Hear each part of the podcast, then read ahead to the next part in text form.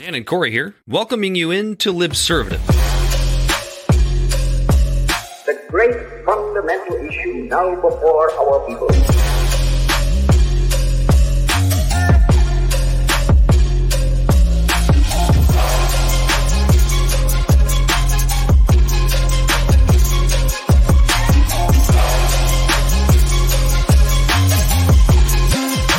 We, the people, cannot turn back.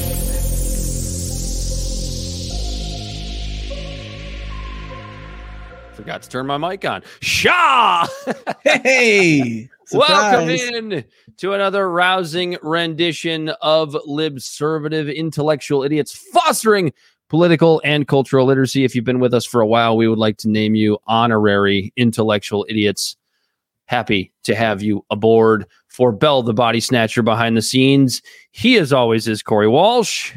And he's Dan Griffin. This is Libservative and uh, slow news week, Corey. You Real slow. Not not a lot going on. You're not to nah, give this. Not a lot. Not a lot going on. Uh, You're we're going to bamboozle me this time, Dan.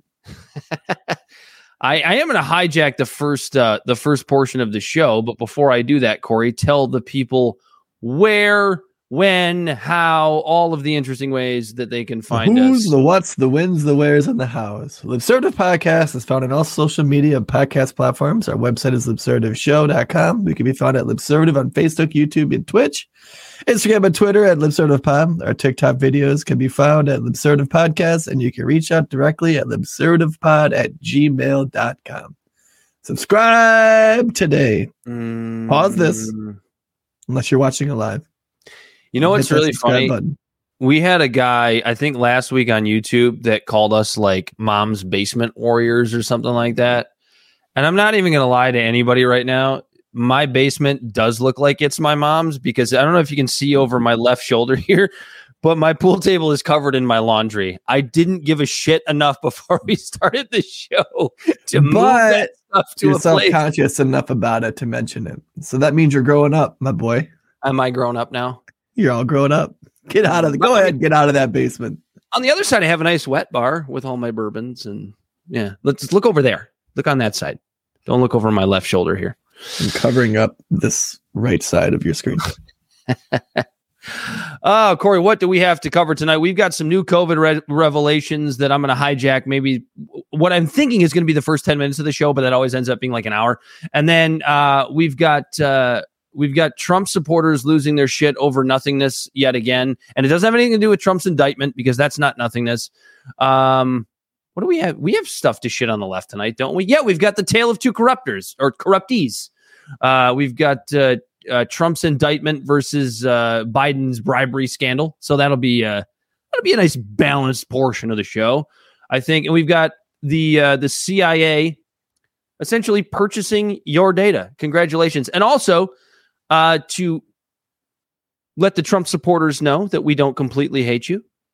Uh, Trump's courts are doing things that liberals should love, but Orange Man bad, so nobody talks about it. That's our show for tonight. Oh, and we got to talk about flag people. The flags. I'm not going to tell you what flag people are. You're just going to have to wait until the end of the show. But they are they're an interesting they're an interesting bunch. No, I'm just drenched in anticipation, Are you seething? seething. What does he mean by flag people? The flag people. The flags. Mm. I guess. Something we didn't plan on talking about tonight until I happened to catch Matt Taibbi's uh, Substack feed were these new uh, COVID revelations uh, reported on very well for a long time by Michael Shellenberger that essentially reveal patients, not patient, but patients zero uh, of COVID. Now, we'll get into this a little bit, a little bit in a little bit more detail, but he is using Michael Shellenberger. That is, he is using unnamed sources from the U.S. government. So take that for for what you will. But Ben Hu, Yuping, and Yan Zhu are patients zero from the Wuhan Institute of Virology, according to this report from Michael Shellenberger. Why is this important? Because we are if if if these names can be corroborated, we are that much closer to finally determining definitively that COVID came from the Wuhan Institute of Virology through not just by not I mean by accident for sure. Okay, I'm not one of these guys that thinks that like the Chinese just released it on purpose to fuck the world over by accident, but still this was a narrative that you were told in April of 2020, May, June, July, August, September, October of 2020 that you're a conspiracy theorist, or not just that you're a conspiracy theorist, but you're a bigot who hates Asians. You remember that? Yes. Was that not a fun time? It was a fun time in the Western world, wasn't it? Because it was so polarized. Like, You remember that time? You remember those days? Remember It's those not much different now. What days those were. So apparently, uh, I think they only give the details for Ben Hu. Uh, you can find this um, on Shellenberger's uh, Substack group, The Public. Not The Public. I think it's just called Public. You can find it. You can find it on Substack. Uh, so, who fell ill in November of 2019 after working with uh, the closest relatives of the SARS CoV 2 virus and inserting never before seen gain of function features into said virus, according to Shellenberger's report. So I'm just going to read you a little bit of the piece from Shellenberger's piece. Uh, when a source was asked how certain they were that these were the I that the three were the identities of the uh, scientists who developed symptoms consistent with COVID 19 in the fall of 2019, the public was told, Shellenberger was told, 100%, according to these sources. Ben is essentially the next Shi Zhengli. I think you, I think we remember her name from early COVID days. Uh, this is according to Alina Chan, a molecular biologist uh, at the at the Broad Institute of MIT and Harvard, and co-author with Matt Ridley of Viral: The Search for the Origin of COVID-19. She is known as she is in the name, not she. She is known as quote the Batwoman of China, and led the gain of function research at the Wuhan Institute of Virology. Ben Hu was her star pupil. He had been making I can't pronounce this word. Ben who? Shirimic, Shirimic, uh, SARS-like virus. I don't know how to pronounce that word. SARS-like viruses and testing these in humanized mice. Chimeric. Chimeric, is that what it is? Yes, sir. Chimeric? Chimeric. Why didn't I know? I feel like I should have known that word. Uh, chimeric SARS-like viruses and uh, testing these on humanized mice. If I had to guess, uh, who would be doing the, the the risky virus research and most at risk of getting accidentally infected, it would be him, referring to Ben Hu. Ben who? Who? Uh, who Is this, is this like a who's on first bit? I see what you I see what you're doing, and you're you're not going to take away from my my time here. Who who I'm re- reclaiming my time. who re- who researched the novel lineage of the SARS-like viruses from which SARS-CoV-2 hails, and in 2019 co-authored a paper with Shi Zhengli that described SARS-like lineages they had studied over the years. Jamie Metzel, a former member of the World Health Organization, uh, expert advisory committee on committee on human genome editing, who raised questions starting in early 2020 about a possible research-related pandemic origin, said, "quote It's a game changer if it can be proven that who got sick with COVID 19 before anyone else. That would be the smoking gun. Who was the lead hands on researcher at Shi's lab? Sources tell Public and Racket, who are the two uh, groups of folks that have been working on this. So that's Shellenberger's group and Matt Taibbi's group.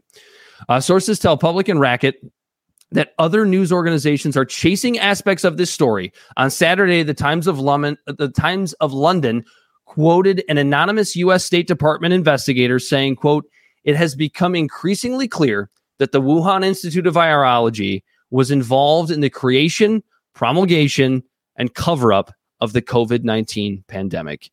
Public and Racket are the first publications to reveal the names of the three sick uh, Wuhan Institute of Virology workers and place them directly in the lab that collected and experimented with SARS like viruses poised for human emergence. Pretty, pretty, pretty damning, right? Yeah, no, I mean this this is and this isn't even fringe anymore. What was it? The Department of Energy said this, the FBI said it. CIA, yeah. Yeah. Um it's just it just so this is what just to me is as as, as uh, you were talking about this, I wrote it down. It was uh how on the surface us and China like really don't like each other. But when you go a few layers deep, like how just how coupled we still are and just like how in bed we are with each other. And the fact that this was a Chinese lab, but it got a major source of its funding from America, From the NIH, from the Anthony Fauci's Anthony, Anthony Fauci. Fauci's crew.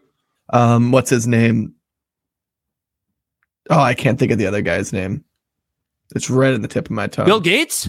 not Bill Gates. Uh, Chris uh, something I think or something like that. It's uh, anyways, um, how they're working together to work on coronaviruses, and now more and more information is coming out that they were in fact doing gain of function research there, and it was just the two governments in bed, and it, if it what it's looking like is neither wants to be held culpable, and neither wants to blame the other side because of the fact that if one side does get blamed definitively, the other side is going down with it. And I What just found you- that interesting. That is interesting. But what do you think about uh, multiple unnamed U.S. government sources? Because I couldn't help but like read the comments from both this article and also when Matt Taibbi shared it. You can you can tell which silo a person is in based on their comment regarding sources, and it doesn't even just have to be this story. So, like, if you agree with the narrative, the unnamed sources are credible. If you don't agree with the narrative, you assume that the unnamed sources are not credible. And what's interesting about that to me is that like unnamed sources are not a new part of journalism. unnamed sources have been around since journalism, especially since investigative journalism. right. So, but on the other side of that coin, I understand why people are skeptical. Whenever they see quote unquote unnamed sources, because we've been lied to for five years about one thing or another, whether it's COVID, whether it's Russiagate, you know, whether it's, um, I don't know, pick something, pick something that Trump lied about. You know what I mean? Like, because it happens on both sides. Pick whatever your thing is, uh, and then throw unnamed sources in there. And it's kind of frustrating because it makes it really, really difficult for people like Michael Shellenberger and Matt Taibbi to do good journalistic work, which they do, because I think most sources want to remain nameless. I mean, look what the fuck happened to Edward Snowden. Look what the fuck happened to Julian Assange and Chelsea Manning. Right. And, and and I mean, would you want to be named if you had this information? right. And then and at the same time, it's not necessarily the journalist's job to reveal these people, right? It's a just bringing attention to an issue, bringing attention to an atrocity, bringing attention to an infringement, bringing attention to even something positive. It's not their job necessarily to tell you who told them this. It's their job to bring attention to an issue for other people to lift rocks in a sense. What think these- you can. Go ahead. Go ahead. Okay, I was gonna say because when these things keep getting brought up, you know, and like people are protecting their sources for the sake of their own credibility to keep having sources, it's eventually the names and things are released when other people look into it. But when that specific journalist is protecting his source, he's just showing credibility. I mean, not showing credibility necessarily to the reader, but to his sources so he can continue bringing attention to other things that people are more apt to talk to him. So yeah, like unnamed sources is now like the new thing that you can just point to if you don't like the narrative. that's yeah, there's a lot of uh, a lot of murkiness in an unnamed source. If it if it fits your narrative, then you're all for it, and if it doesn't, then you're against it. but they're just not new. Like unnamed sources aren't new. This is like, no, people act no, like this no. is like a new Look revelation. at fucking Watergate, Deep Throat. The unnamed source was named after a porno, Should and that we? unnamed source led to one of the biggest uncoverings of a big fucking scandal happening in our U.S. government. so I guess what that means is that So now we're Watergate, just supposed to disregard. Yeah, Watergate's, Watergate's a scam. It's a scam. Yeah, it didn't actually happen. Nixon, Now Nixon, now Nixon was the two perfect. aren't- Was perfect. the two aren't uh, necessarily correlated or anything like that, but it's just an example of like what an unnamed source can actually do. Well, and here's the thing: like, all you have to do is look at the ability of a of a Taibbi or a Shellenberger, you know, or or a Bari Weiss or um uh, or an Aaron Mate to to write a story. Like, read read the story, comprehend the story, put your put your biases aside for just one second, and you can tell by the way a story is reported and the the just the, the, the genuine journalistic ability as to whether or not that story is credible. Like take take this story and then compare it to a Taylor Lorenz piece and tell me which is more journalistically sound. Because Right. what Aaron Mate, or not Aaron Mate, I'm sorry, we love Aaron Mate, but what Shellenberger does here is he just reports the facts as he sees them. He doesn't inject his opinion Right. into these pieces. And when he or Taibbi do those things, they let you know that's what they're doing. yeah. Um, uh, yeah, as you're saying this, I was thinking more about how to articulate this better. Like an unnamed source is just a vessel, you know, or a mode of transportation to get you to the final outcome or the destination. Now, sometimes that vessel or that car isn't going to get you there. It breaks down. Sometimes it gets you there. And then when you get there, like rocks are upturned and things like that. An unnamed source is just to bring attention to a situation to get more people to talk about it, to maybe finally come to a, a definitive answer to the first proposition of a question. Yeah, it's not a situation where like if you get in like I'm I'm sure every even good journalists get garbage unnamed sources that don't lead mm-hmm. them anywhere and they don't report on those. Right. But journalism is it's it's literally putting together like uh it's literally what like uh, uh detectives do. It's putting together a story based on the evidence that they have. It's so hard. It's so hard to be a fucking journalist. I feel bad for these motherfuckers these days, man. It's it's so because people I it, it America is so over propagandized that they just they really have a hard time. And and you and I are guilty of this too on occasion. Like it doesn't it's not like it's not like we're perfect, but they they Americans just have such a horribly tough time deciphering good and bad journalism because they don't know what it is anymore. And it's Couple that with echo chambers and yeah, yeah. I was going to say, and, and good and bad journalism is is then affected by uh preconceived notions. preconceived notions and opinions. God damn, my my eyes itching like a motherfucker. Woo. Anyway, anyway, yeah, That's no, all. it's this this isn't necessarily new information to us, but other people might find this interesting. That like, because even in uh, Wuhan, there was that uh, that doctor, um, what was his name? Gao, I think it's like that. He was like basically like the equivalence of our CDC director. He came Mhm. out and he's like, "Well, anything's possible." Well, I mean, the idea that the idea that this thing came from a lab was already basically not entirely proven, but lots of lots of major hunches. This this report from Michael Shellenberger is getting us getting us much closer to proving that that's the case. Um, you can't.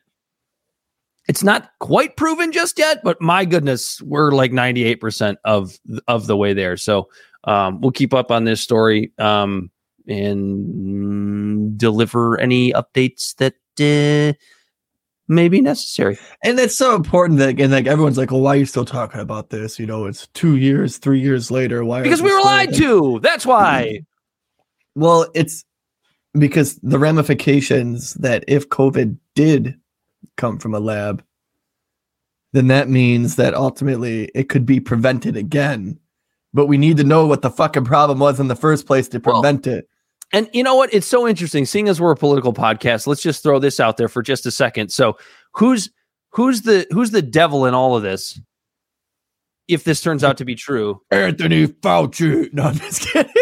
no, you guessed the right name. It is Oh, Anthony did I? I, Fauci. mean, I was making, I was making and here's joke. here's but here's why that's important, right? Because Anthony Fauci is a guy that's been used as like this political chess piece for shit. What is it? Uh, Fuck, I'm losing track of time now. F- f- yeah, but you now. don't think that he's ultimately he also could like playing devil's advocate, not necessarily like the big boogeyman, but more or less just the fall guy.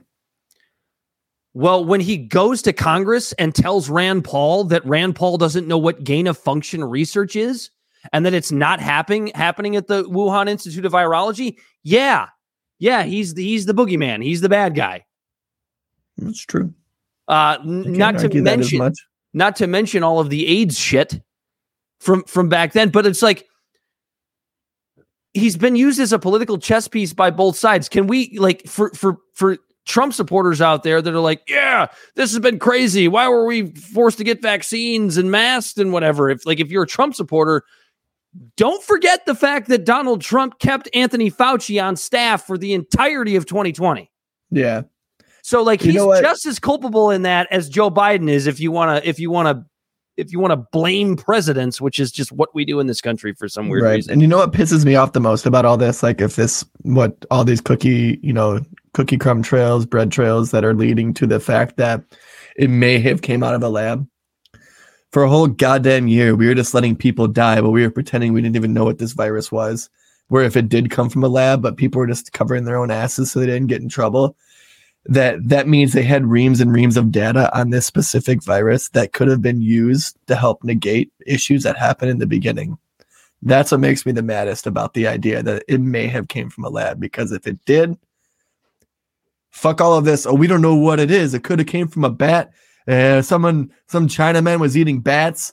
Uh, you know, all of this things that people were just saying. They were saying that it coming from uh, like banning people from China was racist, but blaming Chinese people eating bats wasn't, which was a weird narrative that we had for a little bit there but then also on top of that, the fact that like if it was from a fucking lab, that means that there was a shit ton of research on it. That means that they had the basic RNA sequence of this this this uh, virus. That means that they had they could have had a jump start with all of this data on how to combat it. That means that we would have known that masks were a toss up. That means that we would have had the beginnings of how to combat it and like the effects it had on human DNA and all of these different things that could have put that could have stamped down the divisiveness in our country that could have stamped down just people dying like i lost a cousin while everyone was up in the air wondering where this shit came from You did. And look, the it it it all boy you're right, Corey. It, it all boils down to not wanting to get busted, right? Because if we right because it, it if came they- from if they here just and said, if, if they just said right from the beginning, hey, look, we think this leaked from a lab. Um, obviously, obviously an accident, which I don't think uh, most people didn't think that this was like some bioweapon that was released on purpose. only I mean, there were- crazies yeah, there was a couple of goofballs out there that thought that, but like, you know, the idea that it couldn't have come from a lab right from the beginning, like the fact that if you remember the way that uh, news organizations talked about this at the beginning, it's almost like we should have known back then because it was just so no, absolutely not. You're a fucking racist if you think that oh yeah you it hate was Chinese people untouchable if you think that. And so it's like it's almost like when when they get so defensive about it, that should have been when we were first asking questions. And not enough of us were. Some of us were. You, I wasn't. I don't think you were. Um, I was ready to accept I the the, the kind of the entertained it. narrative. But I remember I remember saying it could have, you know, like there, there's no definitive answer of how this happened. But I also remember like thinking that the idea of it coming from a bat made complete sense. You know, we're constantly Yeah. we're constantly tearing down uh the like nature, you know what I mean? We're constantly tearing down forests and moving places closer to caves and things like that where bats where bats live and reside. And in doing so, we're taking all the bats of a square area, you know, of like 10,000, you know, square miles or whatever. And as we're encroaching on their whole livelihood, we're compacting all the bats together, right? That means that bats are going to be closer in proximity. That means they're going to spread diseases to each other. That gives the that gives the uh, possibility of diseases mutating faster. Couple that with the idea of people just living closer to them. Yeah, you know, it does make sense, and that still is a possibility.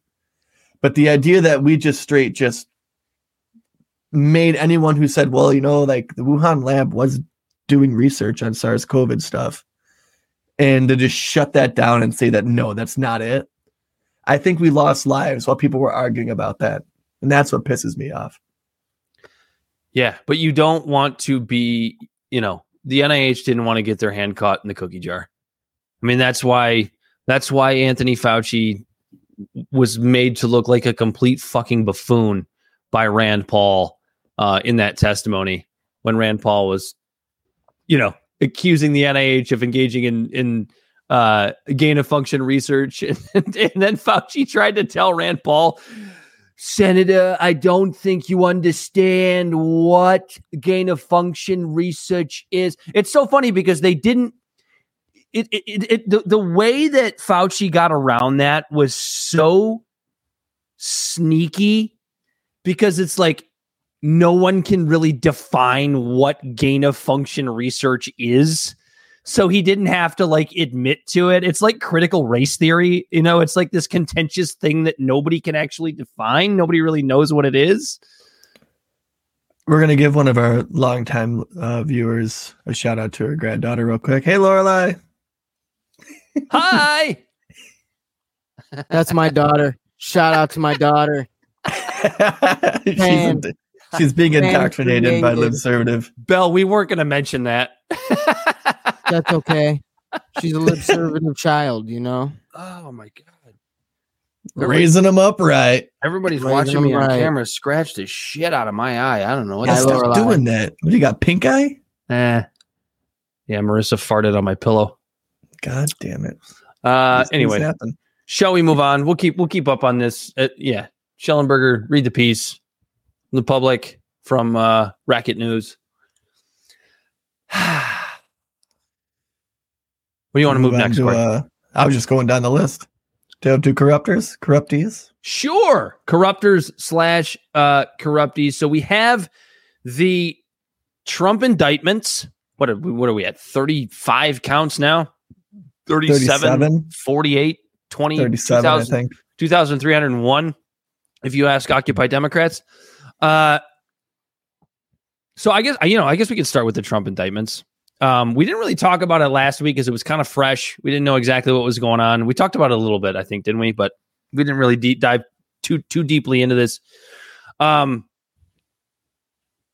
the thing that I've paid attention to most about Trump's indictments is the reaction to it and just the reaction that both the left has and I'm not going to say the right but definitely like the Trump supporting right has.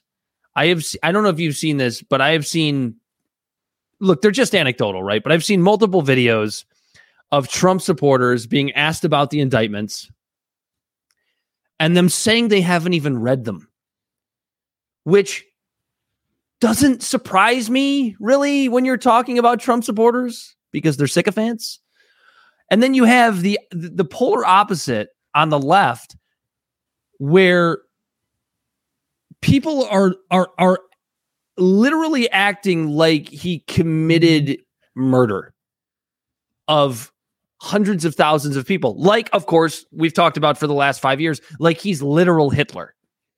Both of these reactions are fucking dumb in, in every single way imaginable.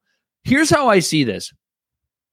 Trump had classified documents that he shouldn't have had, which isn't really the biggest problem because I know I already I can already hear people. What about Biden's documents? What about What about Pence's Pence? documents? Like, again, like it's not the possession of the documents that's the issue. It's it's the it's it's the the what's the word I'm looking for, Corey? The the the avoidance, the obstruction. the obstruction. The God, why couldn't I think of the word obstruction? I don't know, Uh, you keep poking yourself in the eye. Sorry, yeah, maybe that's what. I'm poking my brain. Um, it- it's, it's the, it's the obstruction that's the issue, and now we like point out to me when Biden or Pence have audio recordings of themselves talking to their buddies, bragging about the fact that they have. yeah, that part's pretty damning, isn't it? like that's that's yes that's absolutely the most the most damning part but here's the thing i still don't really care and the reason is and the reason is this the reason i don't really care is because what it seems like to me is that donald trump took these documents and he's basically like a stoner who stole the high street sign so he can show his buddies this thing that he's not supposed like, to have. the, like the big beaver sign. yeah, yeah. Like he Exit stole, 69. he stole this like he stole the street sign so that he can brag to his buddies about this thing that he that he's not supposed to have. It's not it's not a situation that you see on the left where they're like, "Are you what was he going to do with those documents? Was he going to sell them to the Russians? Was he going to sell them to China?" No, he wasn't going to fucking do that. He's a moron, folks. He's know, he's such a genius in some aspects, and then such just a fucking idiot. He's a marketing. He's his genius. own worst enemy. Like you know what I mean? Like He's a savant. and it's you know like when it comes to it too like everyone is like oh like this is a political hit job and ah you know on the grand scheme of things Yes, you could it is. definitely see like the politicization of the DOJ when it comes to things like this right but at the same time if you remember they were really really trying to do their damnedest more than you and I would ever ever get from the Department of Justice when it came to this first they said we think you have these. We need them back. He denied that. Then they subpoenaed him. He didn't give them up. They had to raid his fucking house to get him. I mean, that is basically textbooks, you know, fucking obstruction. Yeah. Like if he would have handed them over, it would have been just a cliff note in 2022, just like or 2023, just like Biden or Pence. Yeah, if you just But- up, But what's hurting him is holding on to him. But I could see holding him him getting and charged for that his buddies obstruction. about the fact that he has them. I don't think the espionage shit's gonna stick. See that? Oh God, I'm so glad you brought that up.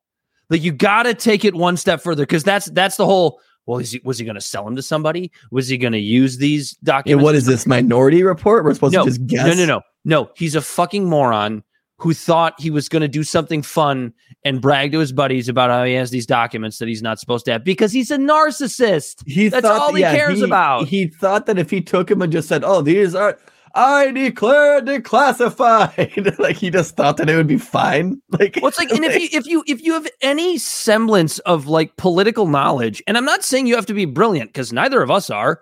Uh, we know the basics on a lot of stuff. We don't know a ton. The Espionage Act is a fucking joke. It's always been a joke. It was a law implemented by Woodrow Wilson dur- during World War One to basically arrest detractors from World War One. It's it, it is an anti whistleblower law. That's what it is. yeah, It's nonsense. It should be repealed and it shouldn't exist to begin with. I concur, Dan. Thank you. I'm glad I could get Hey, that off you my know what, chest. Dan? You're Fuck the Espionage Act. Can we make it? Can we get shirts made? Fuck the Espionage Act. yeah, right, right along with our shirts that say uh, "Not gonna seize my means of production." Yeah.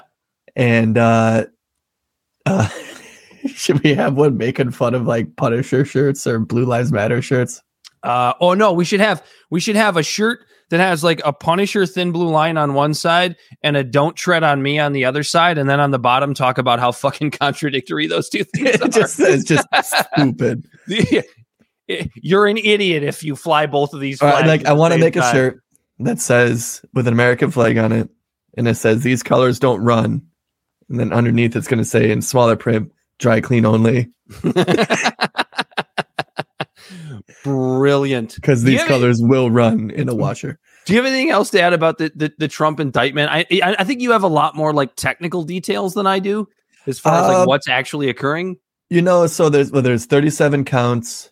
Um, most of them deal with the Espionage Act, Oh God. and yeah, no, that's basically it. They're they're getting them for the obstruction, not necessarily for even having the documents. So I'm fine with that. I'm fine with that. Like, Yeah. okay, get them on the obstruction. None of the Espionage Act bullshit. I hope the Espionage Act bullshit doesn't stick because that's just bad too. for you or I I do too. And like everything that we've talked or about, any American, not even just you or I. But when I say things like that, I mean just the American people. You know what else That I if find you take something like an Espionage Act and just make it so broad, then we're all fucked. yeah, we're all fucked. We're fucked right now. If we have any sort of documents that we don't know we're not supposed to have. Do you Um, have any sort of documents that you know you're not supposed to have? What's what's I got like- I got like what's an old fake- pool table? I got like an old fake ID from when I was 19. do I need? I need You hear that FBI? I need FBI, do you hear that? I need to turn that over. Um, I, I think the other thing that I find interesting about the Trump indictments is that like a lot of what we talked about, a lot of what we've talked about over the past couple of years, when it's always been, you know, from the from from like you know CNN and MSNBC and the New York Times and fucking the fucking Washington Post and the Taylor Lorenz's of the world, always talking about or uh, fuck Occupy Democrats, always talking about how we've got him now, we've got him now, we've got him now, and what have we always said? We've always said that like when they actually get him on something, It's gonna be bullshit. reasonable people aren't going to care, and I and I I feel that way right now. I don't really care, and like this is something that's actually legitimate. I If they know. got isn't him on this insane? time. Like both of us who have uh um By no means we're Trump on the fans. men's By yeah, no means Trump fans. of our TDS. At this point, anything they get Trump with is just hollow. Yeah, we were talking about they don't understand how much literal Hitler, the most corrupt, the most corrupt, evil president that we've ever had, a threat to the democracy. A When in threat to the reality, he's probably-. He's probably at best like on par with the rest of them. You know what I mean? I, don't think he's any And worse or any better. like, and we're just gonna get him on an obstruction charge. Mhm, Oh, Here we go. I always, I often refer to him as like you know Al Capone, like this big murderer, killing people, bloody, uh, bloody Valentine, the Well- uh, Valentine's Day massacre, all this stuff, and then get him on tax evasion. Yeah. Wah, they- wah, wah. then he dies of syphilis in prison. I- look, but it it is a scary thing, right? Because as much as I don't like Trump, as much as I think he's unfit to lead, as much as I think he was an awful president for for various reasons, not the least of which is blowing up the debt for anybody that wants to talk about inflation right now.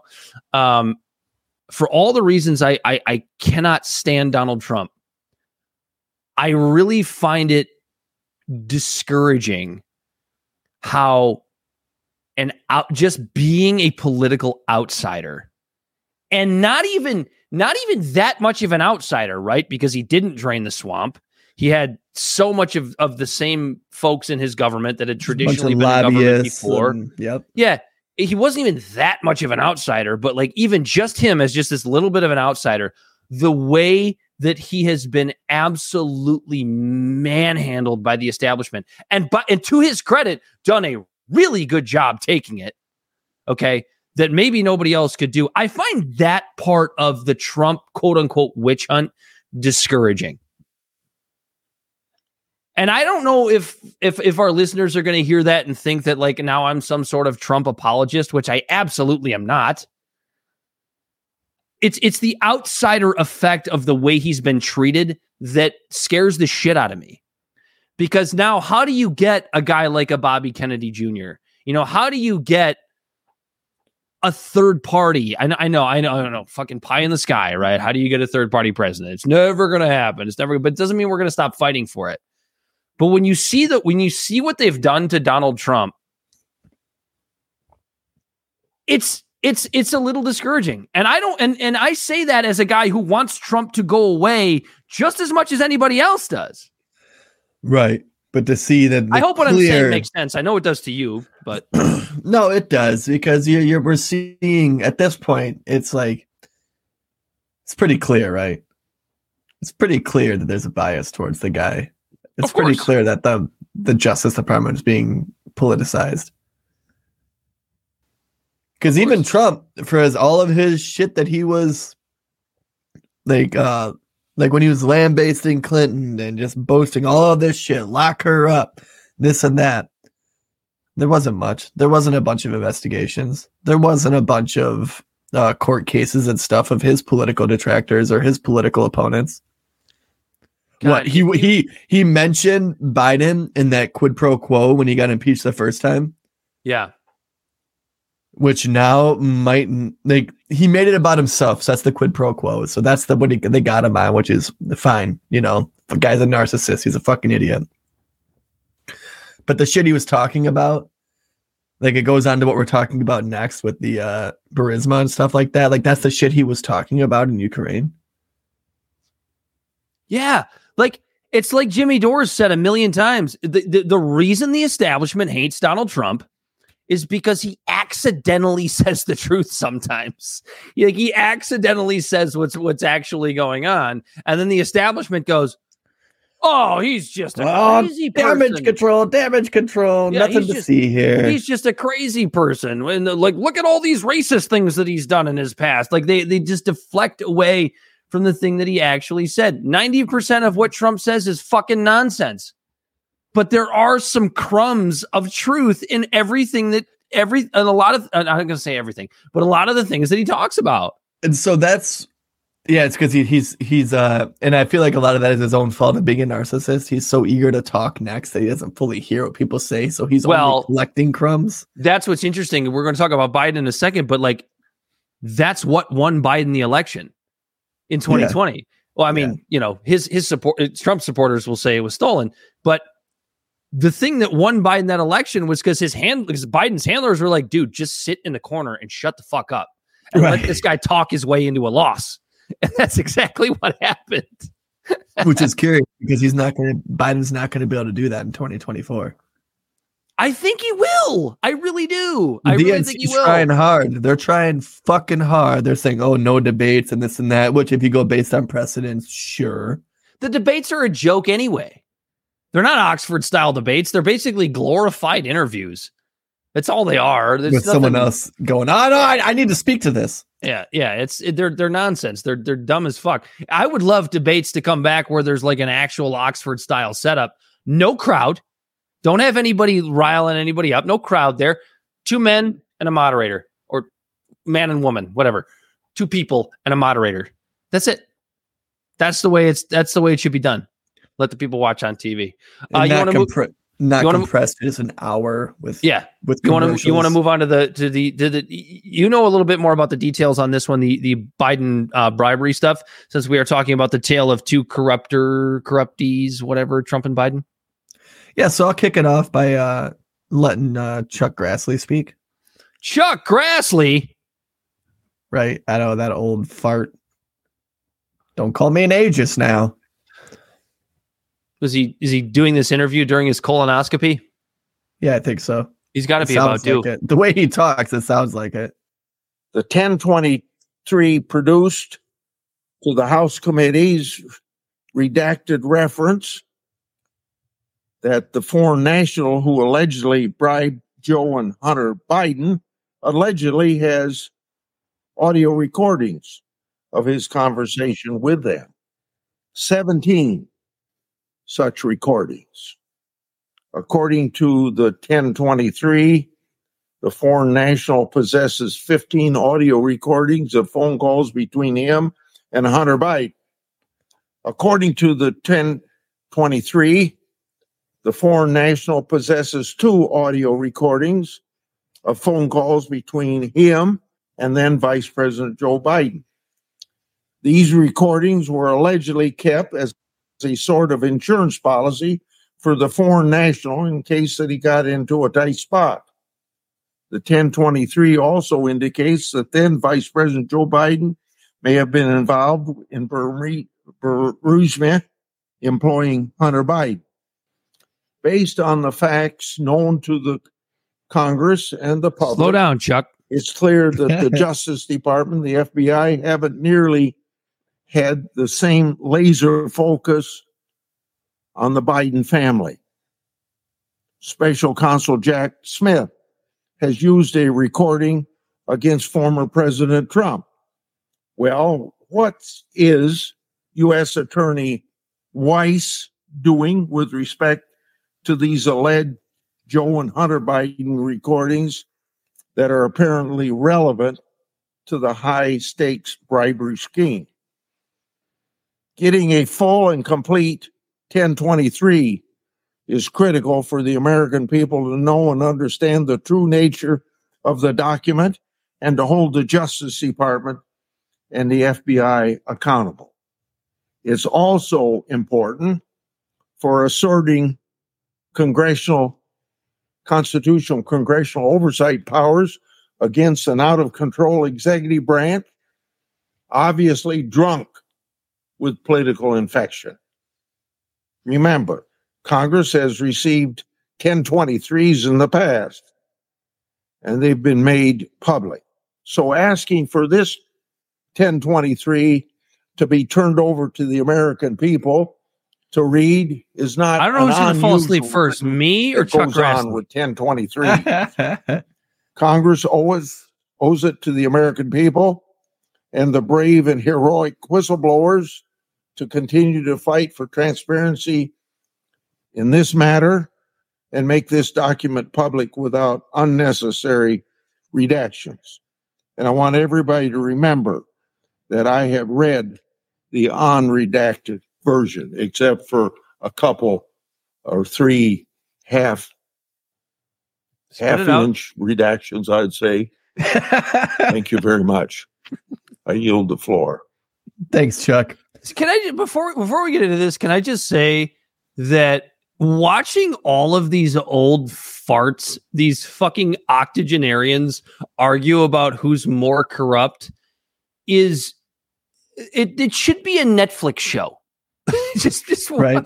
just watching these idiots shit on each other in a very cordial cordial way that they do, other than Trump, of course. What did he just say? So basically, what he's saying is the FBI has a document that is called an FD 1023. So, an FD 1023 is one of the many forms the FBI uses to collect and catalog information for its law enforcement and national security work. Uh, the FBI says the form is used by agents to record unverified reporting from a confidential human source, and that confidential human source information is highly sensitive. The FBI wants to protect its sources of information, and this this is why they're not handing it over. The FBI wants to protect its sources of information and say it's says handing over the document would risk the harms that our FBI's confidentiality rules protect against. So let me stop you right there for just a second, right? Because I can already hear people going, Well, you just talked about confidential sources not being handed over in the COVID conversation. Very, very big difference between journalists not handing over their sources and the fucking government not Yeah. handing over their sources. So the, you know not how the they even thing. They o- the only reason they even got this document, which is like super heavily redacted, is the the FBI was refusing to hand it over and even refusing to even say that they had it or didn't have it. Right? They had to subpoena it and then hold the FBI, I think Christopher Wray, in contempt to even get it. Okay. And I want to real quick uh give a shout out to I think this is vegan, but she changed her name. Either It that says, you guys are so adorable. I love what you guys picture." are doing. Keep up the good work. I just want to say thanks. Aw. Thanks, vegan. Yeah, it We- makes us makes us all warm and fuzzy inside. For every 12 shitty comments we get, we get one. we get one. one, and then there's Brighten Eyes. Brighten Eyes is here too now. Um, but yeah. So basically, apparently, there's this guy who's a confidential source, and he says he has 17 recordings of phone calls with Hunter and Joe talking about bribery, and he was holding them just in case. Um, the the Burisma executive, or the it's a Burisma executive. He allegedly bribed the Bidens with five million dollars, and now he's coming forward to the FBI to talk about it. And the FBI is trying to stonewall this information from getting out. So now it's just we just got done talking about Trump, right? imagine just for just really, really, really for the listener, try to Really, strip really, away really, really, really, really try to strip away your biases, try to strip away your preconceived notions. Forget that it's Biden. Let's pretend it's Jared Kushner and Trump. Now, granted, Jared Or Kushner Trump is- Jr. and Trump. Jared Kushner is doing this exact same thing when it comes to Saudi Arabia. It's like Mhm. two billion dollars or something like that he got from them to go work for them after Trump being president. If this was Trump and this stuff was coming out, the liberals would be losing their minds that it wasn't being released. But because it's someone that they ideologically agree with, they're just brushing it off. And that's frustrating to me but yeah, 17 counts of uh, or 17 recordings. And then another side note I thought was funny is right now uh, Hunter Biden, like for all you gun enthusiasts, this is actually a good one for you. That you actually want Hunter Biden to win in a weird way, because Hunter Biden was just busted for uh, in one of the case, one of the court cases he's uh, being brought to is using drugs while buying while owning a firearm and he is using the Second Amendment as his right to own that firearm. Wait a minute, wait a minute, wait a minute. Hold on. I don't know that much. Which, you know, our listeners already know. Uh it's illegal to use drugs while owning a firearm. Yes. So everyone who owns a firearm has broken the law. Just about. No. Nope. No, not me.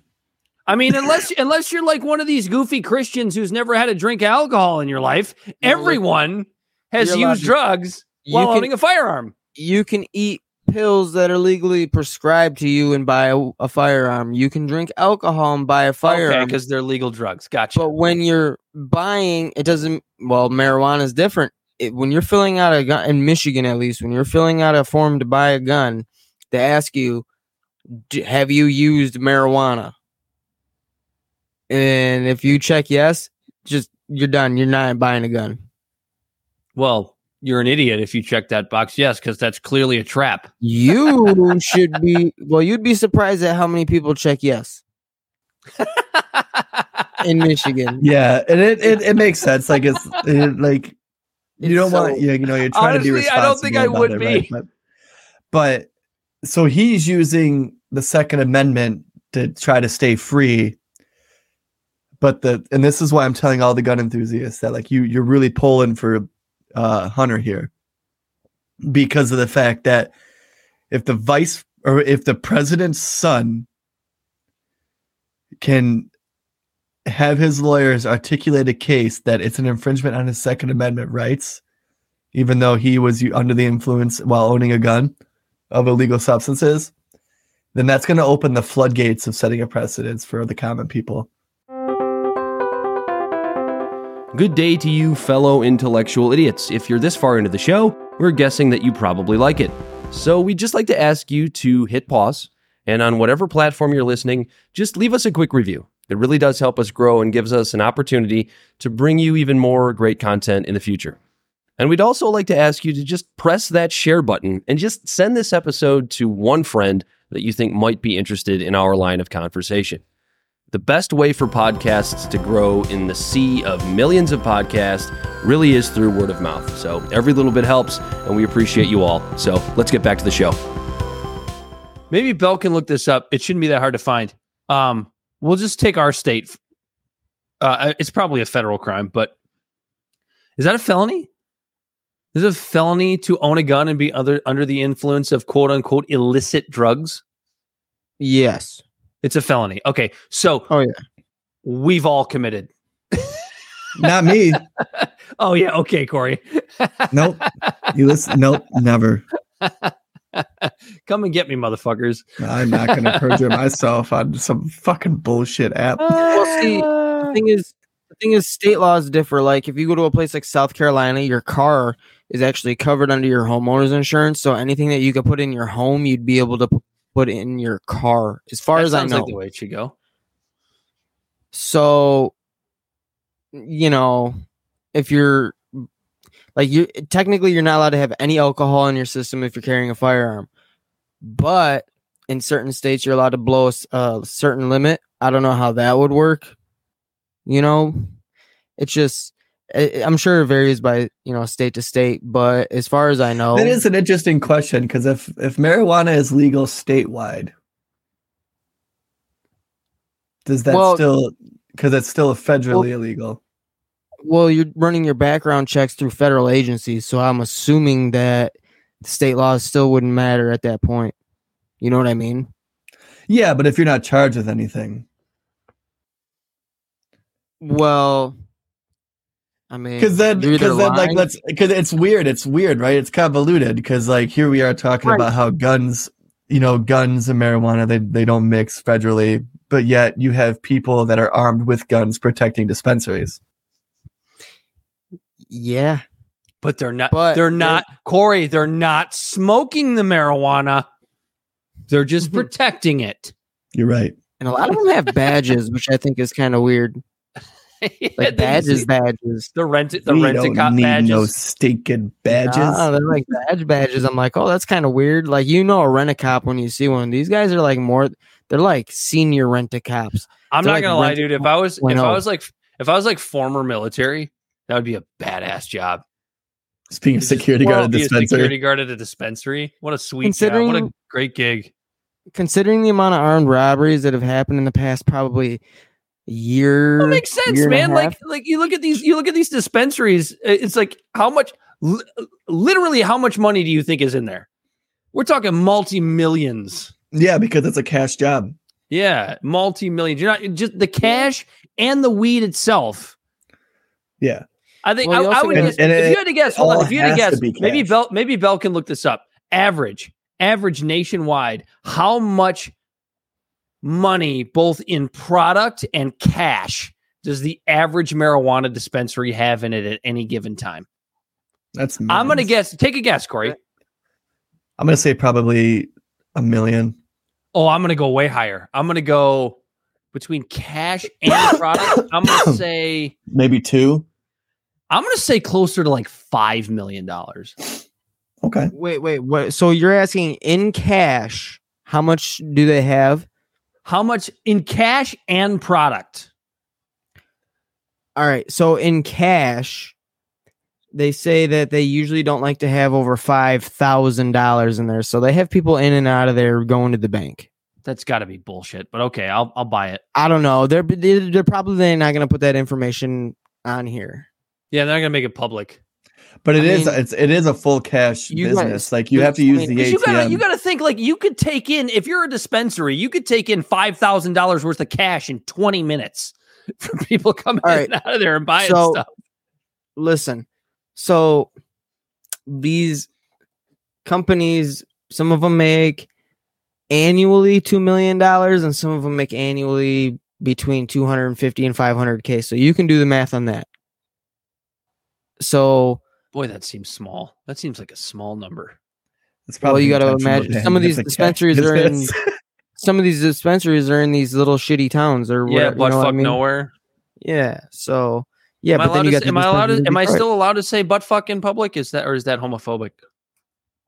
no some Now it people actually prefer it Yeah, I said, but and then I was How watching my I was watching some tranny porn today. Oh, am I allowed to say tranny porn?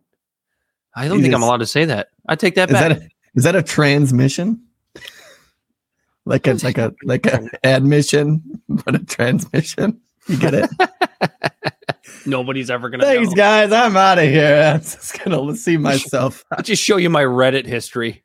don't do that my Reddit search all right, history. now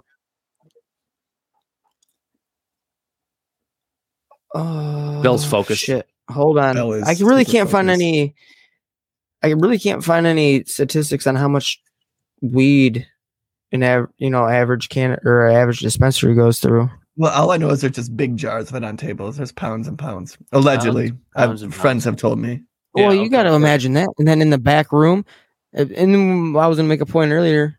You see all the security guards out front, but what about like where an actual majority of the weed is in the back, where I'm sure with the money, you know, There is no I- back, Bel. There's no back. there is a back. There's no. There's a No, back. there's no. no d- d- d- there's no back. Mm, the dispensary I go to, there's a back. That's just where they eat lunch. That's just the break room. Mm. On to the next.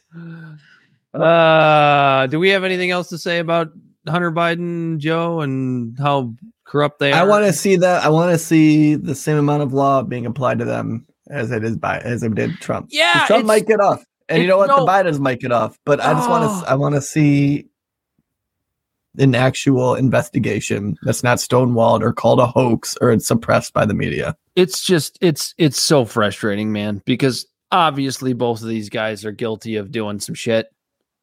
Obviously. And it's just like one's okay and one's not because one bad, the other not bad. No, just well, yeah, one's in charge. Your data is for sale to the intelligence community. It is. Yes, Dan, it is. I didn't I I'm worried now.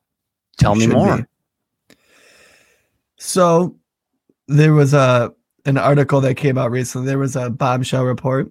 How long is this uh, going to take? I got to pee. That the CIA is buying digital data. They are buying commercially available information from different social media platforms, from companies. Go ahead and at take this your point, pee. I'm going to go pee. Bel Bel fill in for me. literally everyone right now has data that they're using and they're putting it up for sale. And the CIA, uh, the Navy, all of these people are just straight, just buying this information on Americans, superseding the Fourth Amendment. the report authors cite a wide range of examples of government agencies considering and potentially using contracts with private companies to buy personal data the Defense Intelligence Agency contracting LexisNexis, the Navy contracting a company called Sayari Analytics for a database of people who might be tied to sanctioned people, and the FBI contracts cybersecurity company ZeroFox for social media alerts. So the CIA is doing what Congress is warning us TikTok is doing, basically. And what uh what was it? Facebook was recently sued by the UK for doing. No. I have so many angry points about that. Bring them up. Let me know. Lay them I on me. mean, you're using taxpayer money to buy data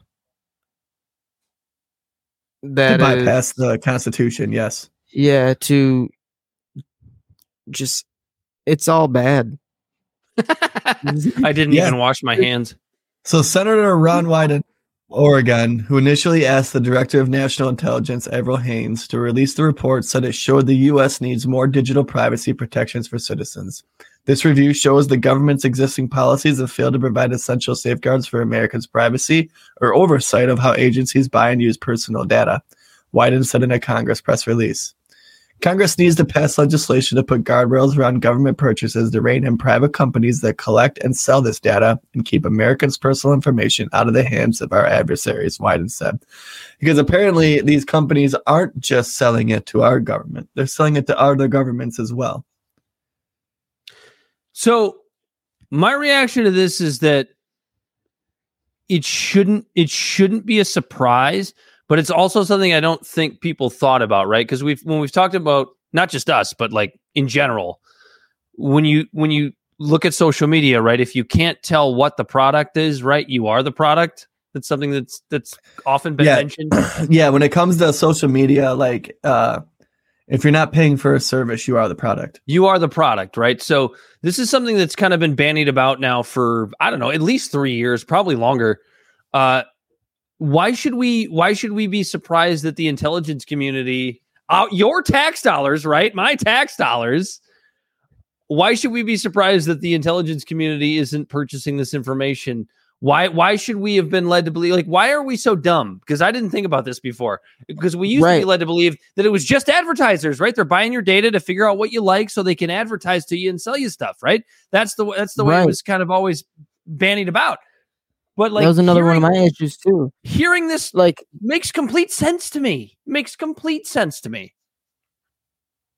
That's the carelessness of it. people Yeah. just the carelessness of people just giving away their data. Yeah, when's the last time you read a terms of service? Right, exactly. and that was another point that Never. you know, they're using they're using taxpayer money to buy data that we're just carelessly giving away and we're just TikToking and Snapchatting and taking pictures of our kids, throwing it on the computer, sharing how we feel, all this shit. Mm-hmm. And we Yeah. we're mad that we're we're mad that we're capital that they're capitalizing on it. It's yeah, it's absolutely insane. And it, but like, my thing is, is it completely. They're, they're like I'm hoping that a court case of some someone needs to file some sort of litigation for this because it is completely negating the Fourth Amendment. Agreed. The Fourth Amendment. Uh, we're going to get into in a minute the Fifth Amendment, which is also Mm. being violated. yeah, the Fifth Amendment. Yeah, like, we can get into that right now. So basically, everyone, the CIA is buying your data from these social media companies and using it against you and me and Dan and Bel and anyone else that you can think of or know. We have another example of this that Bel actually brought to our attention. It's called. It was a a, a company called Covenant Eyes, and what it I have to basically credit our listener. What'd you say? I Oh yeah, Michelle Rodriguez listener. is the one that actually brought it up to Bel. Yeah, Ooh, so. Michelle, the one that actually mentioned the shouted like came on earlier. Covenant Eyes is an anti-porn uh, software that people put on their on their uh, their stuff to help them track and make it so there's some sort of accountability so people don't use porn because some people do have a problem with it. Boobies are the enemy. Now, the premise of this software that if I, in my own personal home, let's say that there's a porn issue going on or something, and I want some sort of accountability. With Well, Corey, you third do have a son, so that's that's coming It's- sooner than you know. Yeah, ten years from now, probably. Yep. I know. I'm Uh, way closer, but let's not talk about it. and uh, but so Covenant Eyes creates a background software that tracks different websites and different things that you do, and it shares it with an accountability partner that you give them access to, you know, your cookies and things like that. So your porn addiction sponsor. Yeah, basically. and uh, so in that premise, it, it makes sense. But the problem is there's small, like little towns and stuff like that, and it's been used in at least five states where probation officers and judges are using this app and putting it on peop- on people's private property on their software on all the devices in their homes. So we're talking about folks. If I if I if I understand this correctly, we're talking about folks that are being charged with sexual crimes. Correct. sexual crimes like child porn and things like that. But here's the here's the kicker though, Damn, Pre-trial. They're pre-trial. Exactly. This That's is a before viol- they've that's- actually been charged. That's a violation of the of your Fifth Amendment rights. That's Yeah. that's a violation of your a right to Sure. not fucking incriminate yourself. Let me ask you this though, to play devil's advocate. Ah, okay. You're right. This is, a, this is a real, real question. What if one of the terms of his bond before he went to trial was that, like, you know, like he, he just couldn't do any of that? Okay, so if if the terms of this of of some gentleman's bond who is being charged and about to be tried for some sexual crime, if if some of the ter- if one of the terms of his bond is that he cannot view pornographic images, Mhm. He wasn't allowed to own a, or use an electronic device at all. Okay, so let's say I or Corey or you, Bel, are uh, we've A gotten our, we've gotten our fifth DUI, right? We're about to go to Mhm. prison because we can't stop drinking and driving. And one of the terms of our bond is can't drink. Makes sense, right? Uh, how many folks do you think that have that going on go home and have an alcoholic beverage and nobody ever finds out about it True. because there's no way to track it Unless, they have a unless- tether. unless they have a, a, a test or or or a t- the, the the idea that you're going to view my personal stuff like even if i'm doing stuff that violates the bond like using this technology to to catch me in that act, something about that doesn't sit right with me. Right. No, it doesn't sit right with me either. It's it, like it's a it's something that clearly violates the privacy. I mean, if the if if the whole family went there and said, "Okay, this guy's gonna be able to get out of jail right now," but one of the terms is you guys are gonna have to sign up to use this program for us to track him, or he goes back to jail. That's bullshit because Like if they signed it, if they signed it, that's definitely some sort of like extortion or something. I don't know Well, what not, it would not be to mention, not to mention, if if he's in trouble, if this person is in trouble for child porn, let's say, obviously an awful crime, right? Uh, So to add a little but you- hold on, you're already going to subpoena his devices.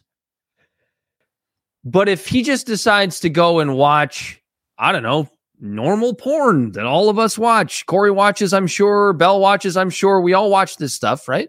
Nope. how often is not going to be disclosed. There's nothing. There's nothing illegal about watching pornography. Dad, I'm watching porn right now.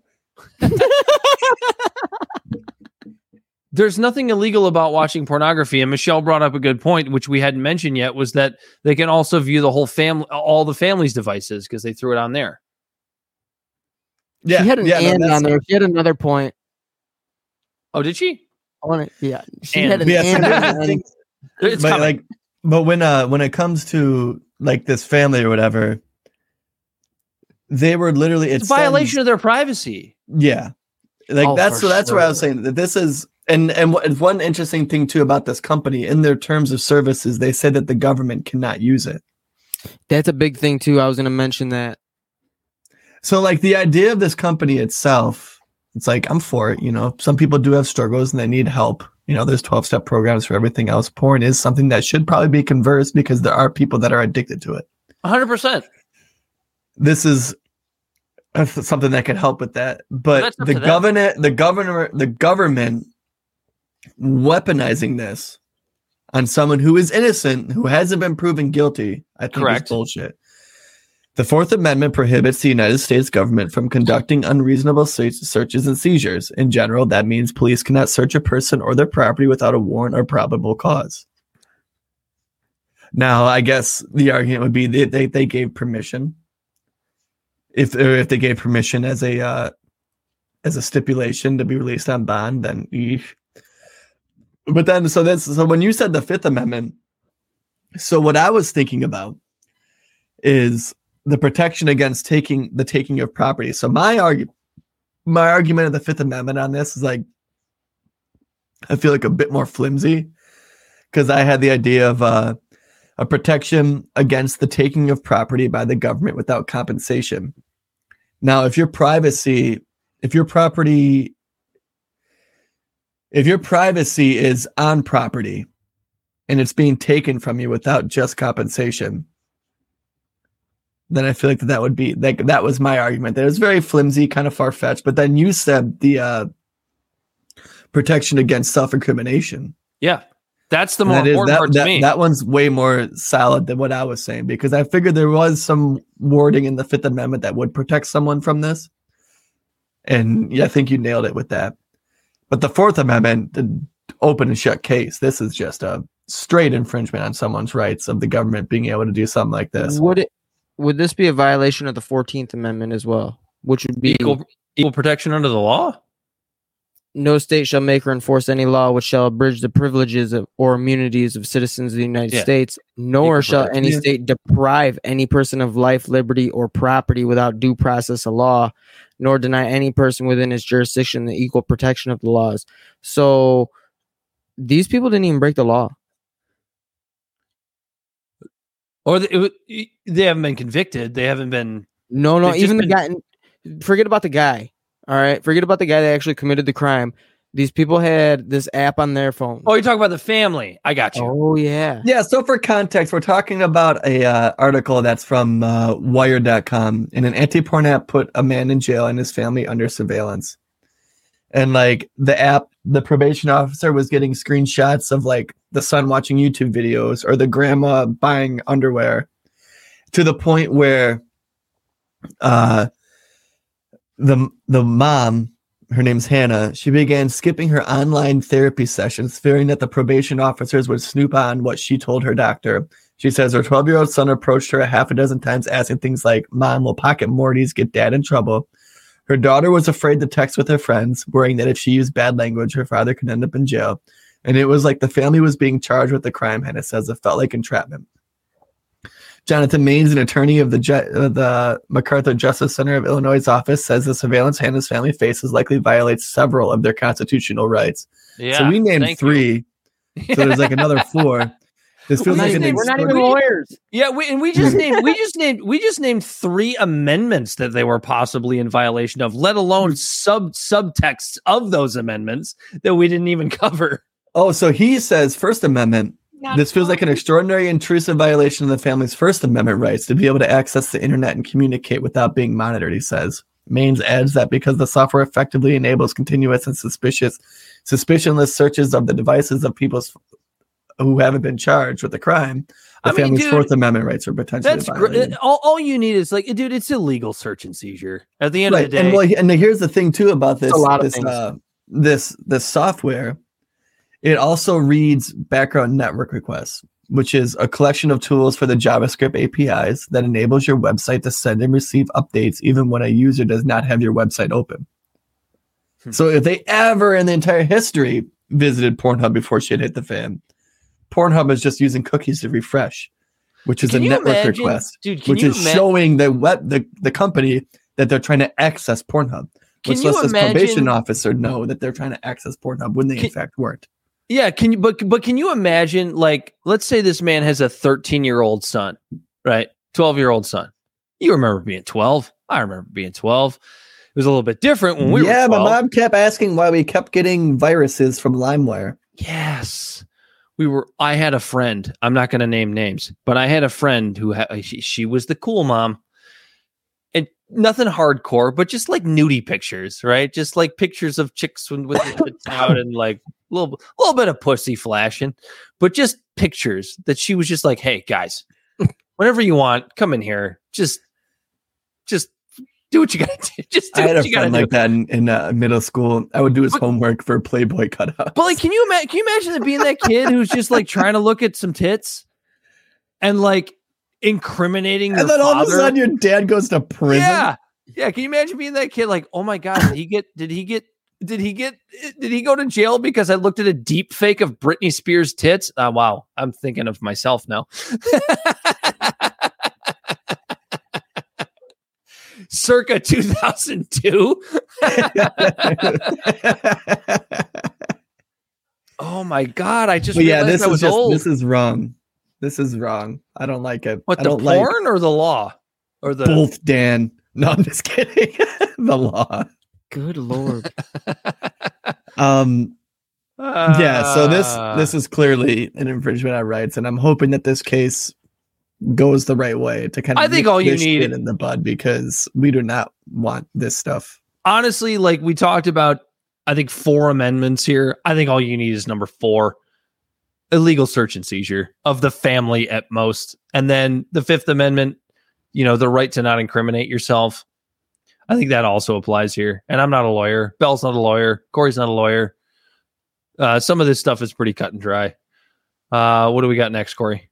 What is uh who is it? Is it uh Dre when he's like uh he says uh I didn't pass the bar, but I know a little bit. yeah, In the song 99 Problems. No, that's Jay-Z. that's Jay Z. Yeah, Jay-Z. I didn't pass the bar, but I know a little bit. know enough to know that you can't illeg- illegal illegally search my shit. That's enough rapping for me though today. talk about NATO, or we want to? What do we want to talk about? the Trump course. Oh shit! I almost forgot about that one. Uh, yeah. So, if you're a longtime listener of this show, you will know that we're not a fan of Donald Trump. We've defended him in certain areas where we feel like he needs to be defended, and I think this is more a coincidence than anything else. But Corey, his his Supreme Court appointees in below Supreme Court appointees, Are pleasantly surprising. God, they've been so good. I mean, they've just been so good. Can I just start before we get into the topic? I can't believe I'm saying this because five years ago I would have punched myself in the balls for saying it. Can I just say that Amy Coney Barrett's pretty goddamn good? Like, am I just allowed to say that? What about Brett Kavanaugh? Uh he was involved in the in the in the latest controversial decision, correct? Yeah. Can we just say the Supreme Court as a whole are actually doing their job? Dude, they're ballers. They've Except been- for Clarence Thomas. except for him. Clarence Thomas. Yeah, fuck. Clarence Thomas fucking sucks. but they've been su- they've been such they've been so good and and and my buddy my buddy brought this up to me who who happens to be not only liberal but also homosexual a very liberal guy and when i when i brought up the supreme court to him a few weeks ago in a conversation i am so shocked at the things that he said we we, we talked about amy coney barrett a little bit and he brought up a really good point when it came to especially Amy Coney Barrett. He he thinks, and I think this is actually discrediting Trump more than he deserves. He thinks that Trump underestimated what a staunch constitutionalist Amy Coney Barrett is. I know I made that underestimation, but she really is a staunch constitutionalist. She doesn't let her Catholicism get in the way. Dude, I'm giving her I'll give her credit. I'll give her credit all day long until she gives me a reason not to. She's been fantastic.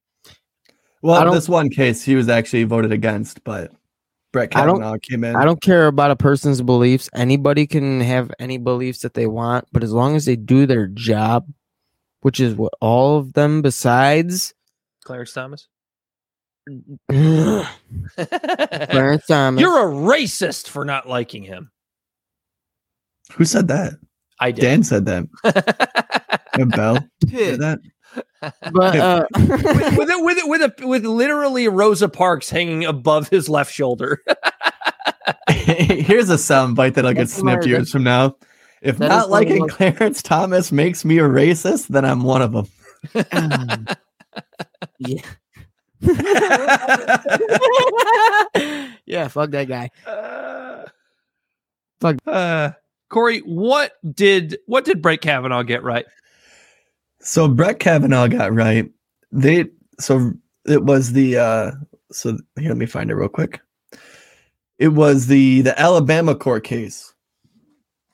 Uh Alabama they have like uh what was that seven I think districts for the the the US House of Representatives.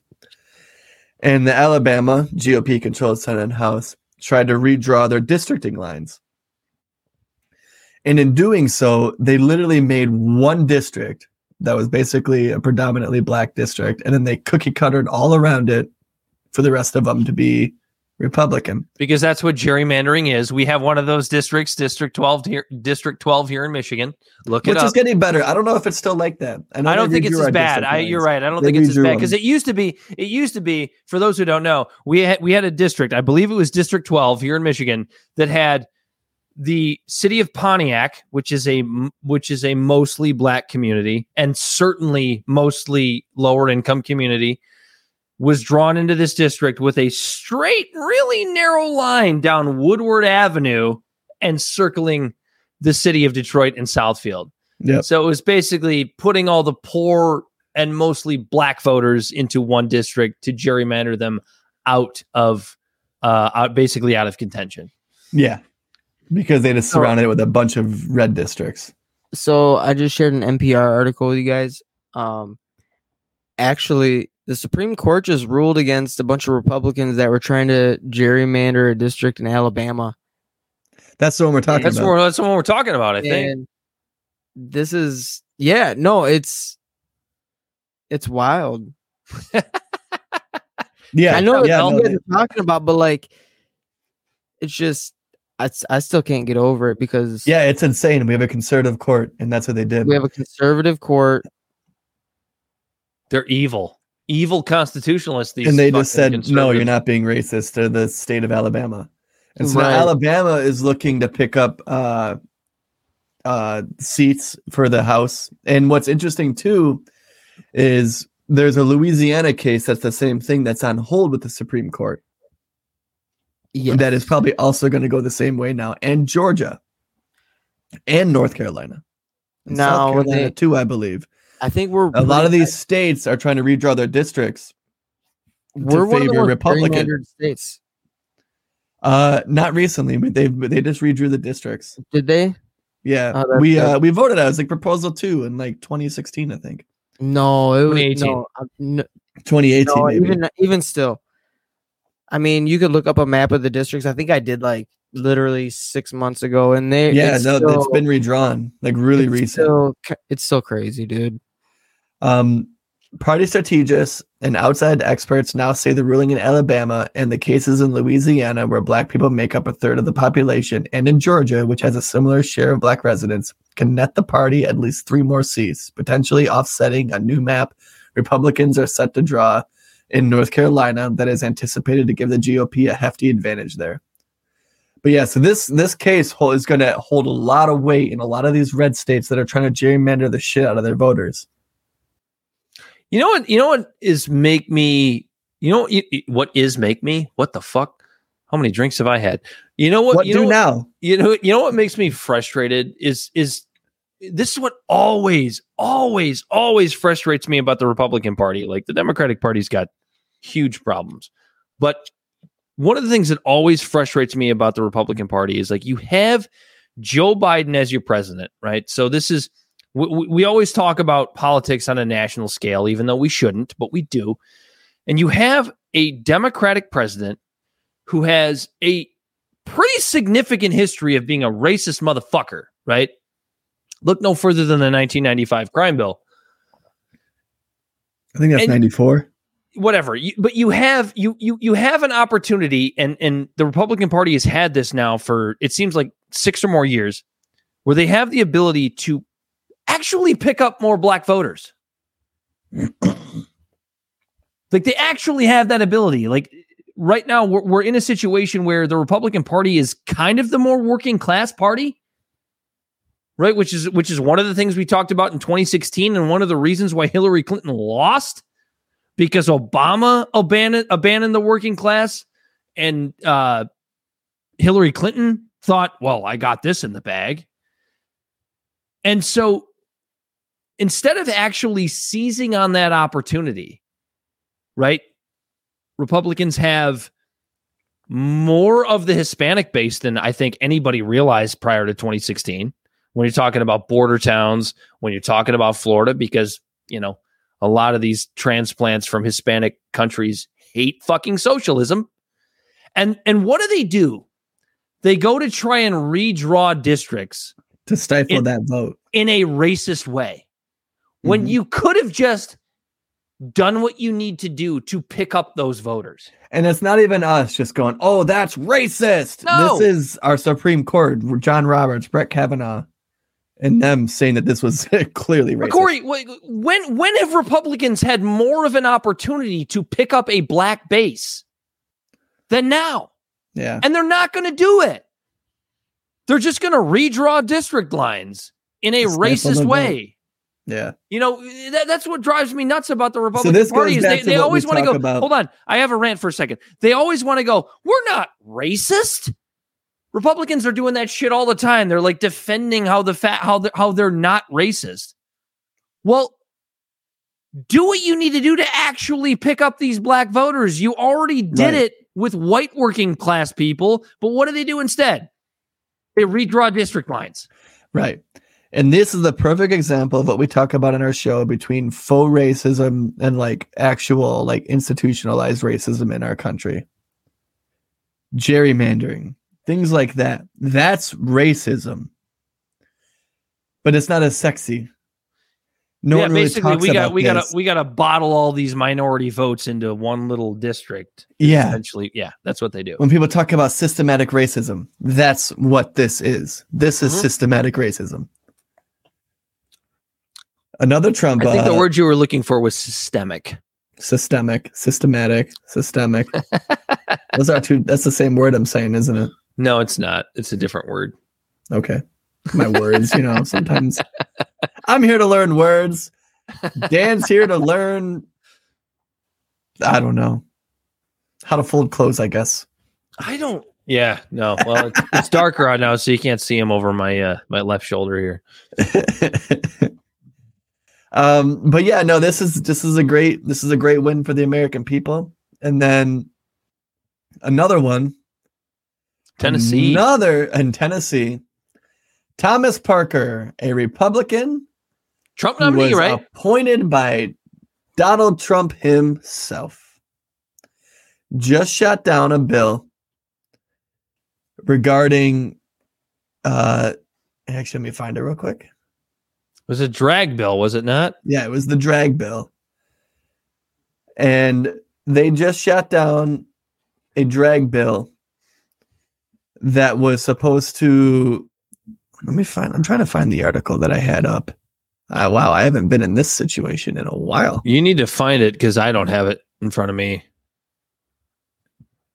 Hmm. There was a Tennessee drag bill that was shot, uh, and uh, I guess you could say a ten, an, an anti-drag bill, right, in Tennessee that was poo-pooed by a Trump-nominated judge. And while you Yeah. find this, Corey, let me just Federal say, judge overturns Tennessee ban on drag shows. let me just say something I'm actually going to give Donald Trump a little bit of credit for, which is which I think is is why he will ultimately defeat Ron DeSantis in a primary.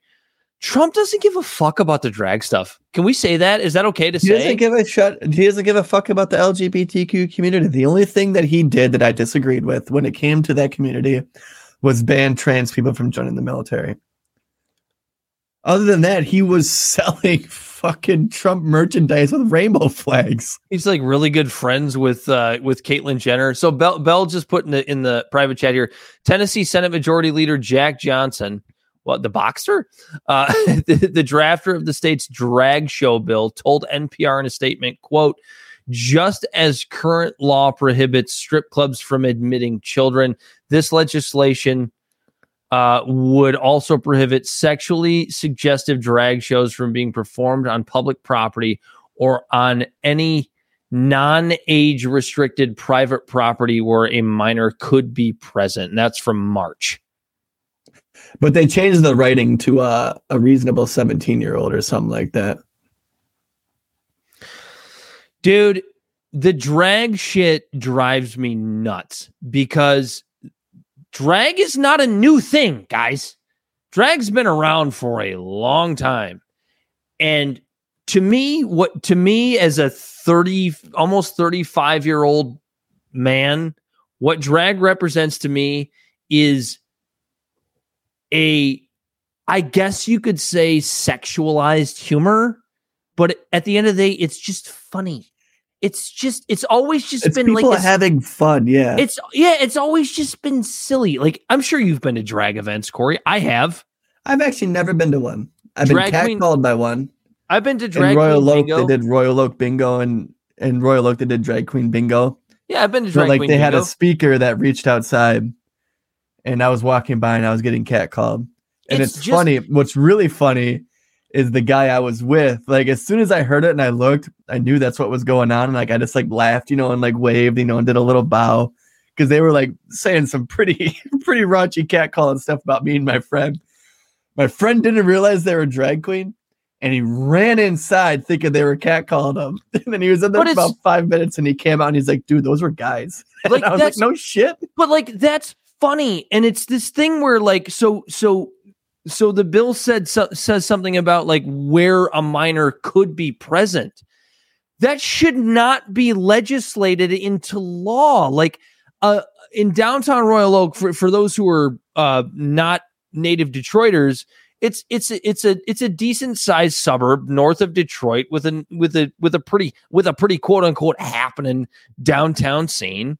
And you know where there's a lot of foot traffic and yeah when there's drag queens on a corner in royal oak at 10:30 at night on a fucking friday could there be a minor present i guess there could be but it's like do you think drag queens don't understand like what's appropriate like other adults do. Like even when you're talking about this drag queen story hour stuff, right? Which I think is a little strange, but whatever. All I've ever seen from those is literally just a dude in drag reading a story to kids. Right. Like I don't, I'm sorry, like it just doesn't offend me. I don't like you have a you have a, a young boy, Corey. Would you be like weirded out by your son being read a story by a drag queen? I have a feeling you wouldn't be. No, I wouldn't be now if he was spreading his legs and stuff like that. Right, So, yeah, but They're not. But, they're like, not. why- That's indecent why- exposure. It doesn't matter are- if you're drag or straight. Why are drag queens like this suspect of like this the, like this weird grooming culture? They're they're they're adult human females that human females. They're adult they're adult human males that are dressed like females that also understand what's appropriate and what's not around a child. Right. Do you think Giuliani would be pissed About that what? he can't dress and drag anymore? Oh yeah. or uh, uh J. Edgar Hoover. yeah, yeah. Or I guess I guess we just nix all of fucking Shakespeare. Dude, I just I don't I don't get it. I don't But yeah, get so U.S. Go ahead. Go ahead. Sorry. No, you go ahead. I just U.S. don't get it. District Judge Thomas Parker ruled the Adult Entertainment Act violates the separation of powers principles and chills speech protected through the First Amendment. uh, Parker's ruling noted that the state's existing obscenity laws can punish most and possibly all of the conduct the AEA seeks to regulate. So here we have another Trump lawyer or a Trump appointed uh, judge defending the Constitution.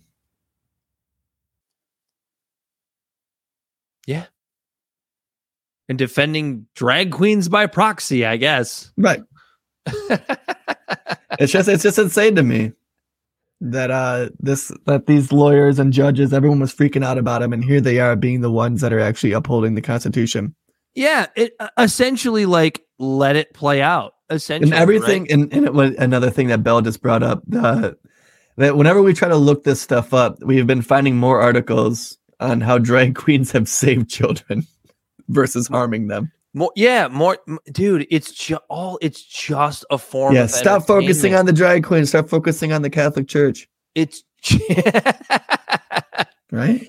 It's just, dude, it's just a form of entertainment. And when you and I, Corey, as grown men, go out on a Friday night and we go out with our, you know, our wives to a, well, my fiance, your wife, to a, to a drag queen show at 1030 on a Friday, is it going to be sexual?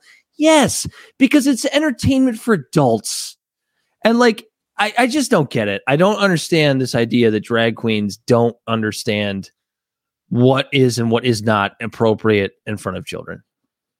They're human beings. They're normal people for Right. the most part. I've never met a drag queen, and not that I haven't met a ton of them, but the ones that I've run into, like in downtown Royal Oak or wherever, and had a conversation with, it's like they're they're doing their job. They're entertainers at the end of the day, right? Most drag Yeah. queens, they're just I- I don't know. I don't. I But yeah, yeah. So basically, to wrap it up, Trump appointed attorney. Corey's trying to the shut me up. Constitution.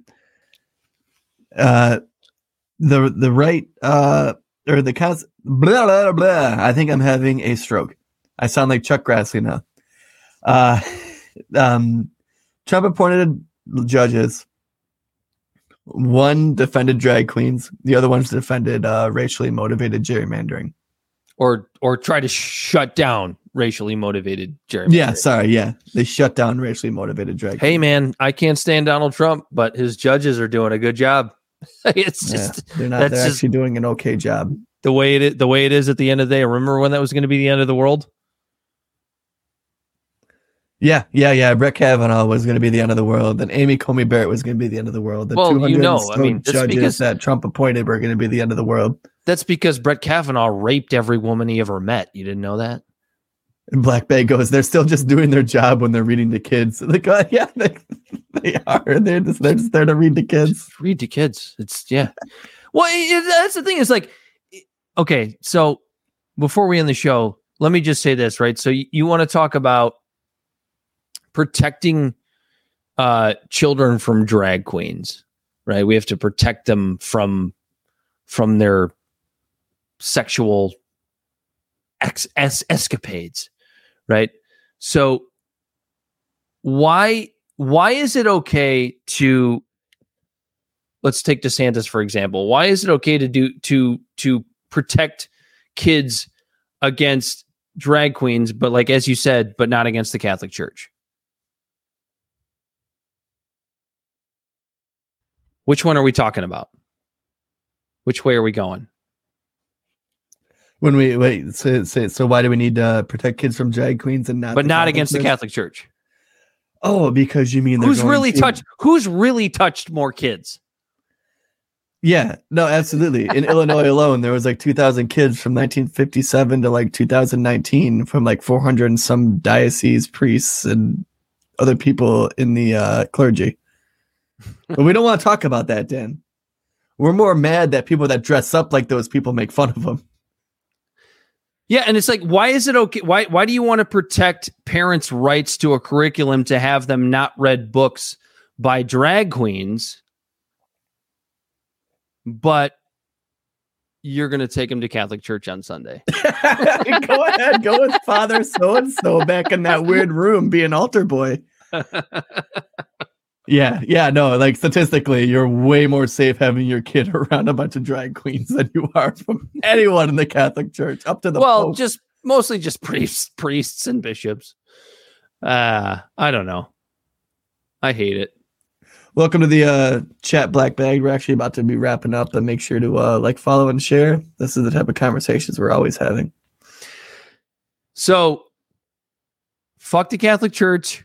Drag queens are okay, and Trump's uh, appointed judges are actually pretty, Doing it okay. pretty Chat. good. Pretty good. It's, It's weird. some- what weird a fucking bizarre world we live in. Trump's appointed judges that were supposed to end the world are fighting against racism and protecting the rights of people to express themselves freely. actually doing a damn good job. Uh, anyway, That's tell the insane. people tell the people where they can find us, Corey Walsh. Libsertive Podcast is found on all social media podcast platforms. Our website is libsertiveshow.com. We can be found at Libsertive on Facebook, YouTube, and Twitch. Instagram and Twitter at LibsertivePod. Our TikTok videos can be found at Libsertive Podcast, and if you reach out directly at libsertivepod at gmail.com. Subscribe today. Subscribe today. New not episodes tomorrow. weekly. Uh, yeah. For Bel, for Bel the Body Snatcher. He, as always, is Corey Walsh. And he's Dan Griffin. This has been Libservative, and we are intellectual idiots fostering political and cultural literacy. And until next time, we are out of here. We, the people, cannot turn back.